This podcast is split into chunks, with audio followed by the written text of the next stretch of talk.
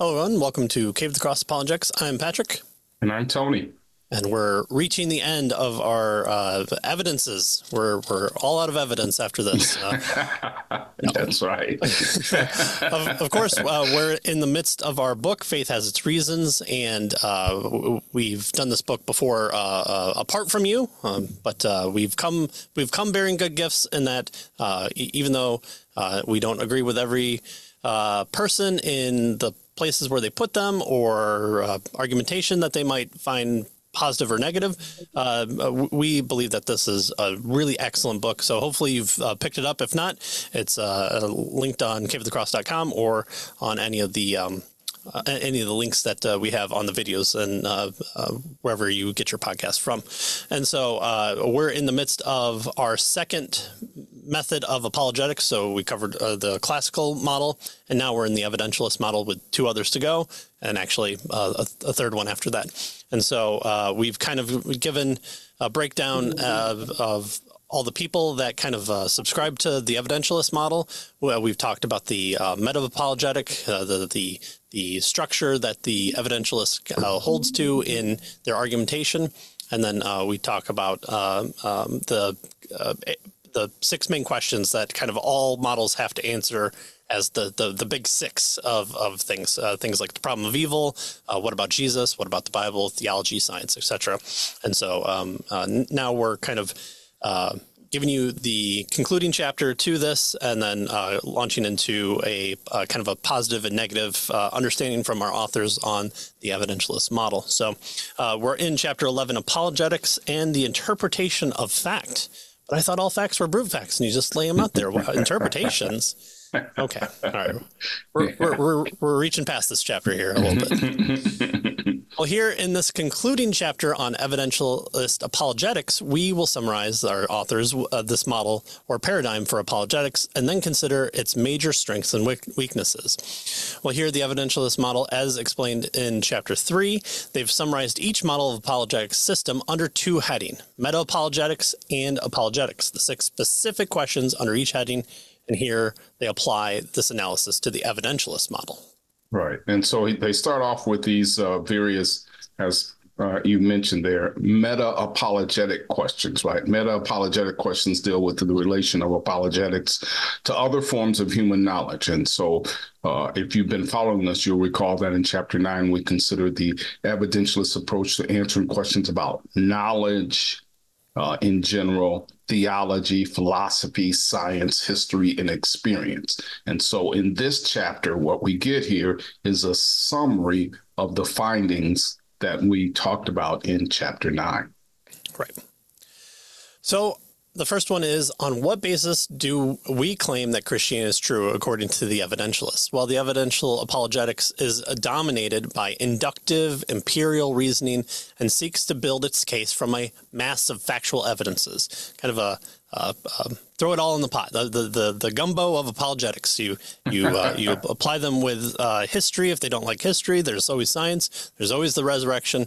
Uh, there's uh, the, the, the the makeup of the universe. the the world is your oyster as far as evidence is because all facts are God's facts, and so we can present the evidences for uh, the possibility of God, and then uh, the conclusion that Jesus Christ is the fulfillment uh, of of the the image bearer, uh, ultimately of of the Godhead, and uh, and so of course they're going to want to point to Him ultimately. Well, the classical approach typically launches its argument into two stages. The first seeks to prove the theistic worldview, while the second, uh, building on the first, seeks to prove the specific central claims of the Christian faith.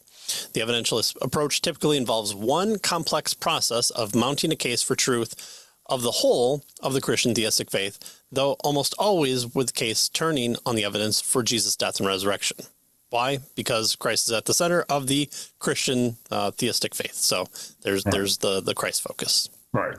So again, the classicalist has a two-step approach, right? First, they prove that God exists, and then secondly, they prove that uh, uh, you know, they talk about the claims of the Christian faith. And and the evidentialist has really kind of what our, our authors at least are suggesting is a one step approach, right? Where they just have a complex process of amounting a case with regard to the evidence.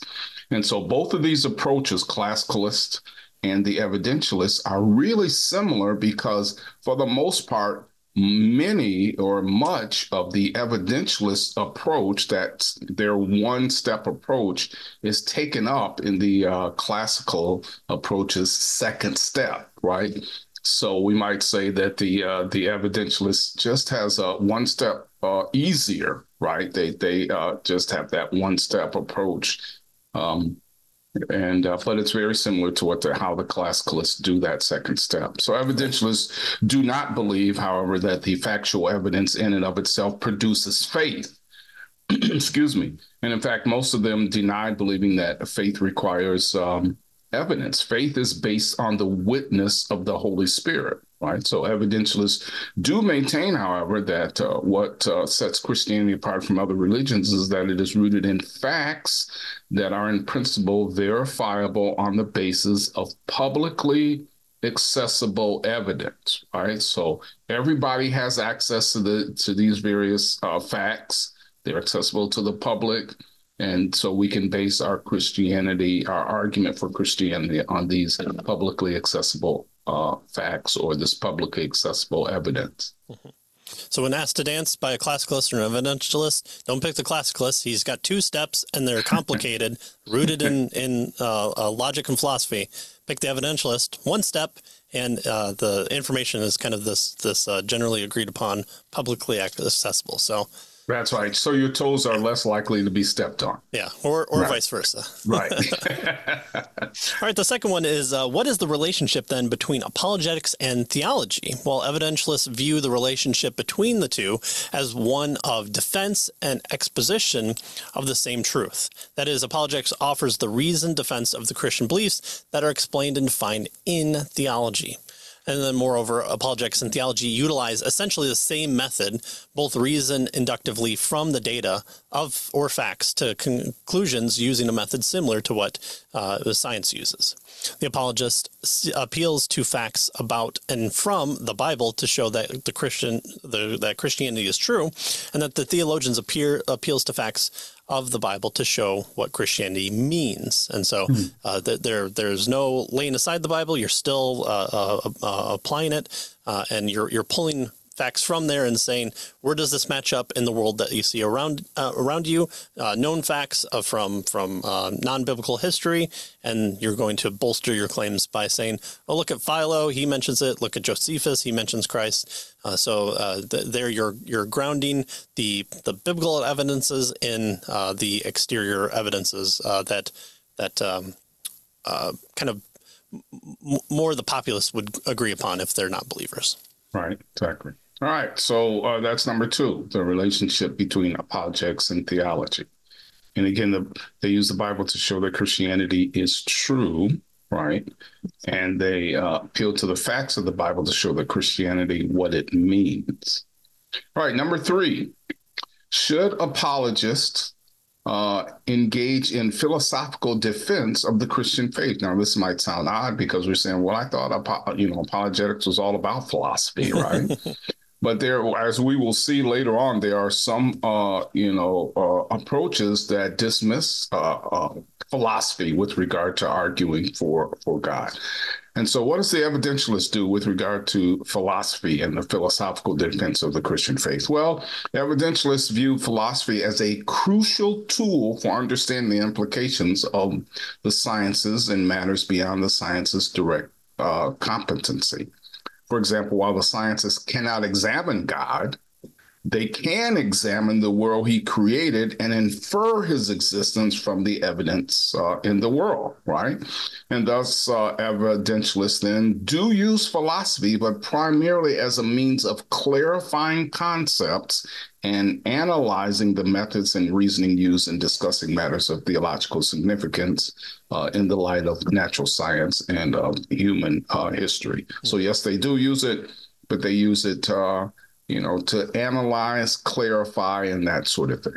Right. And this isn't something that's unheard of in science. In science, uh, uh, think about dark matter. If you know anything about the concept of dark matter, the the um, uh, gravitational pull on all the properties within the universe seems to be really small from the observable mass that's that's uh, kind of seen and known.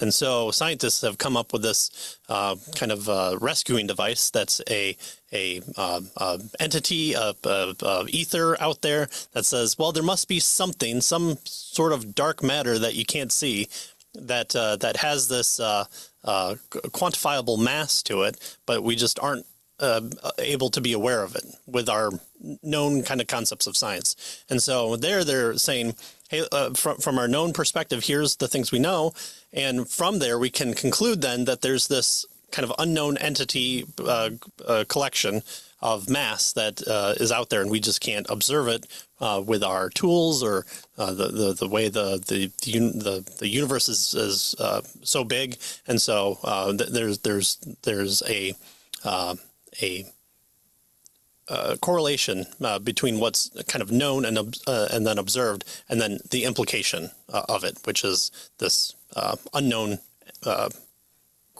collection of particles or uh, whatever it might be, the, the, the dark matter out there. And so that's what our evidentialists are doing is they're saying, well, if we can't observe God directly as far as like here he is and let's cut off his toenail and put it under a microscope, here's the influence that he has in the universe. And so we're going to be able to look at that, that point to uh, who he is. Hmm. So just like dark matter, that uh, that that was as convoluted as dark matter is. So if science can do it, so can I. That's right. well, the fourth one has to do with science. Well, can science be used to defend the Christian faith? Of the four apologetic approaches, evidentialism makes the most positive use of science. While evidentialists do not accept all uh, conventional scientific theories uncritically, they tend to be more confident in their use of scientific information and theories to support theistic conclusions than other approaches. Uh, the, the, these are the ones that um, uh, tend to to critique maybe the mm-hmm. um, the theory of evolution, and and while they might not be young Earth creationists yet, uh, they will uh, point to the the very fact that uh, without, without a uh, common designer or a first cause uh, being greater than the universe or uh, uh the, the uh, a, a mind in order to uh, imbue DNA with information that passes along information. Like we see all of their sources of information having a source that is also information. Um, they're ones to to utilize those same methods kind of against the the, the non-believing scientist or, or or those who are uh, non-believers, but still hold to the ability to know things in in the universe uh, via the scientific method. Okay. And then the uh, fifth one, can the Christian faith be supported by historical inquiry? And, you know, as we mentioned, while evidentialists tend to make confident and even enthusiastic use of science and apologetics, most of them base their apologetic primarily and in some cases exclusively on historical evidence, right? This is, we might say, where the evidentialists shine in this particular area with regard to historical inquiry, right? Uh, so, in their view, the Christian faith, uh, in its essence, involves belief that God has done certain things in history for our salvation, specifically in the death and resurrection of Jesus. Right. Exactly. That that that's the the the one that they're known for. So they're, they're going to hit it. Well, they admit that uh, historical knowledge as such can never rise above probability, but contend that this is so with all knowledge of matters of fact. Yet we base life and death decisions on such knowledge every day. Can you prove to me that the the water you're drinking that comes out of your tap isn't poison? Well, if you wait until you have the necessary means to to um, negate all poisons, then uh, you're either going to be very thirsty or uh, you're going to be winding up on the floor uh, with your kidneys screaming at you. Furthermore, they argue that there is plenty of evidence for the historicity of the central events of the Christian faith. So you might hear the term uh, kind of minimal facts or even maximal facts, uh, depending on uh, Habermas or the McGrews, uh, to, to, name a couple. And so uh, th- those tend to be the ones that uh, that are uh, put forth, and and the the uh, kind of uh, popular uh, books might uh, contend for those a little bit. In fact, if if you didn't get lost in the minutia of all my book reviews, I did a review of William Lane Craig's the historical um, evidences for the crucifixion, death, and uh, resurrection of Jesus in one of his books. In fact, uh, Josh McDowell one as well uh, that I didn't find as favorable, but that's just more format than uh, content. So uh, you can check that out as well. All right, and then finally, the sixth uh, meta apologetic question uh, it says that how is our knowledge of Christian truth related to our experience, right? So, how is experience in Christianity and our knowledge of Christianity related to one another? And the evidentialists recognize, our book tells us, that uh, people have religious experiences. Personal subjective experiences are meaningful or helpful, though, only to the persons experiencing them, right? So if we are uh, to commend the truth of Christianity, the people evidentialists conclude that uh, we must appeal to publicly accessible facts. Testimonies of changed lives may help people see that Christianity is um, not only about events in the past, but the evidence that demands a verdict is to be found in history, right? So yes, they acknowledge experience, they they acknowledge religious experience, but obviously they want to focus on the facts, right? The evidence that uh, that Christianity is true. Right, right. It's it's nice that you were, uh, you know. Uh, uh, shown the light and, and everything like that, and you had this uh, epiphany that changed your lifestyle. Uh, but uh, we need to get down to the brass tacks where we can point everybody to and say, uh, this this is a, a, more universal concept of a truth. Uh, although helpful uh, for you or maybe other people around you, or even those who are convinced by personal stories, um, that's not exactly what they're looking for. All right, well, then we move on to the sixth uh, type of uh, kind of straightforward apologetic questions. We dealt with the, the, the uh, meta apologetics of evidentialism. And so here's what our authors um, say in summary for the evidentialist for these six questions. The first one is why believe the Bible at all? Well, uh, the apologetic questions uh, will uh, deal with uh, issues commonly raised by non Christian themselves. And in chapter 10, we consider the approaches evidentialism takes to answering questions about the Bible, Christianity, other beliefs, existence of God, problem of evil, credibility of miracles, and the claims of Jesus Christ. And here uh, we're going to summarize the findings of the chapters. All right, so let's start with that first. And why should we believe the Bible, right?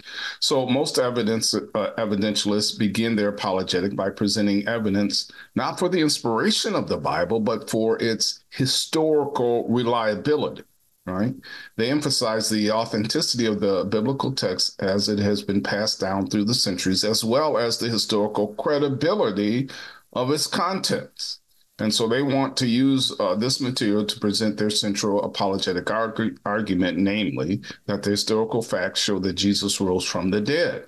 So, in turn, Jesus' resurrection then will validate Jesus' teaching and, by extension, the teaching of the entire Bible. So, notice they don't directly give us, uh, you know, these various arguments for the inspiration of the Bible. They want to focus on its historical reliability. And then from there, right? If they can show that, then they can move to Jesus' resurrection, and that will validate his teaching, and by his extension, then the teaching of the entire Bible. So, so that's kind of their approach with regard to the Bible. Right. Jesus existed. Uh, he he taught many things. He lived a perfect life. Uh, he died, resurrected after saying that uh, he, when he was alive that he would raise be uh, rise from the dead. Happens. Well, it's kind of hard to argue against that, but kind of people do. So we'll get to that later. Well, the second question is well, don't all religions lead to God? And here's uh, their response to pluralism. The major premise of religious pluralism is that all religions are kind of basically alike. Evidentialists attack this premise directly by appealing to the historically verifiable miracles of the Bible, especially the resurrection of Jesus, as proof of the uniqueness of of uh, Christianity. So uh, you know, I, the the guy saying I am the way, the truth, and the life. No one can come to the Father through me. Does such a big thing like rise from the dead in support of all his claims. uh, then the the in that um, in that uh, statement that he made uh, tends to uh, preclude him from being combined with uh, people like Muhammad or uh, Vishnu or pick your pick your pick your person, Buddha or whoever. Right. right. Yeah. Good. All right. And then the third kind of apologetic question here asked, How do we know that God exists? Right. And so evidentialists typically do not reject the classical theist proofs. Remember these various uh, proofs for the existence of God that we saw when we were examining the classical uh, apologetics, the uh, uh you know ontological argument, the cosmological argument, the teleological argument. So they don't necessarily reject these proofs, although most of them, our book tells us, do reject the ontological argument. But uh, they rework these arguments into fact based evidentiary arguments to augment or replace the classical deductive philosophical proofs, right? So you recall that the classicalist attempts uh, deductive arguments with regard to these uh, uh arguments for the existence of God. Um, you know, as as we know, William Lane Craig uses the Kalam cosmological argument is a deductive argument, right? Everything that begins to exist uh, has, uh, you know, has a cause. The universe began to exist, and therefore the universe has a cause. So that is deductive. What do we mean by that? Well, if the prim- if the premises are true, then they force the conclusion to be true. So, a deductive argument the inference relationship between the premises and the conclusion is one of necessity, right?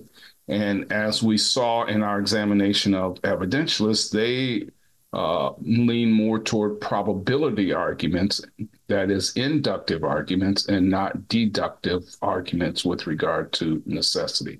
So the evidentialists, for instance, would point also to miracles they point to fulfilled prophecy and other evidences from the Bible to support belief in the existence of God, right?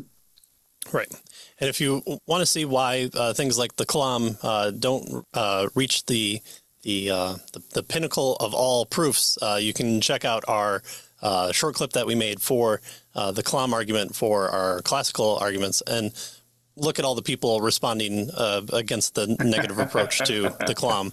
Uh, it, it's probably one of our, our most uh, well received. Uh, um, uh, or well, one of our most ill well received uh, short clips from the atheist point of view. Then the fourth one, halfway through our list here, is if God does exist, well, here we go. Why does He permit evil? It's it's something that we we all have to answer for. Uh, it's it's it's probably um, probably one of the most um, um, presented uh, kind of um, uh, initial claims uh, uh, when you were um, uh, witnessing to friends. Even they might punctuate it with a personal story of loss or suffering. And so he, here, the evidentialist, what, what does he or she have to offer when it comes to this question of why does God permit evil? Well, classical apologists usually address the problem of evil in the most historically familiar form as a logical conundrum. How can God be all powerful and all loving yet permit, per, permit evil?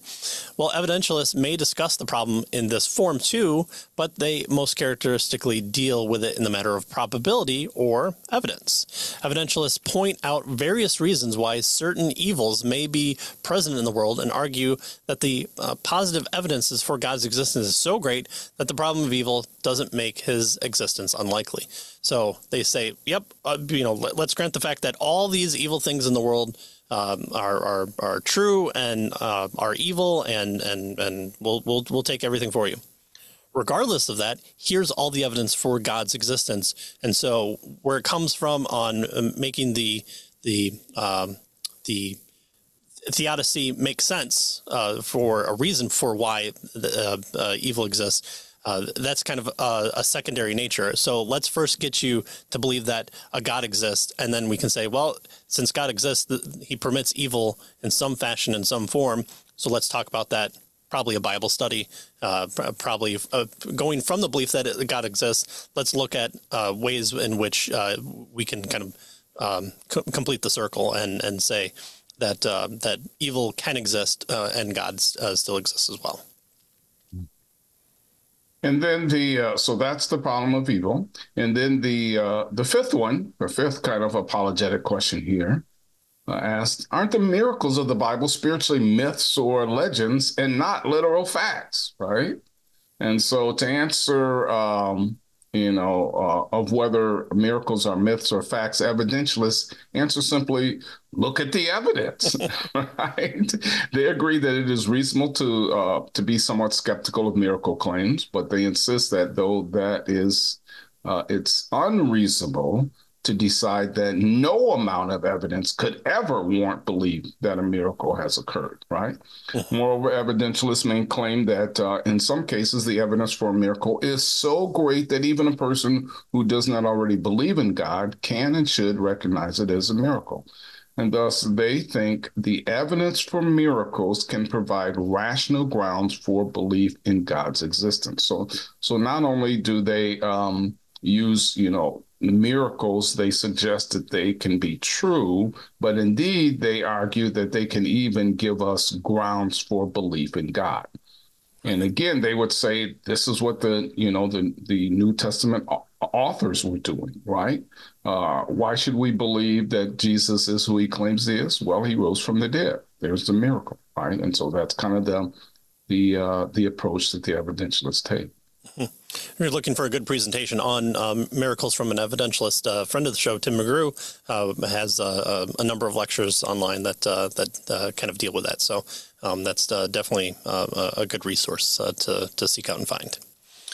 All right, then our final one of the six apologetic questions that every method has to answer is: What do we do about Jesus? Why should I believe in Jesus? Nearly all evidentialists view the resurrection of Jesus as the primary factual basis for faith in Jesus. E- even even the most uh, what we would say uh, squishy uh, believer would probably point to uh, ultimately the the resurrection of Jesus.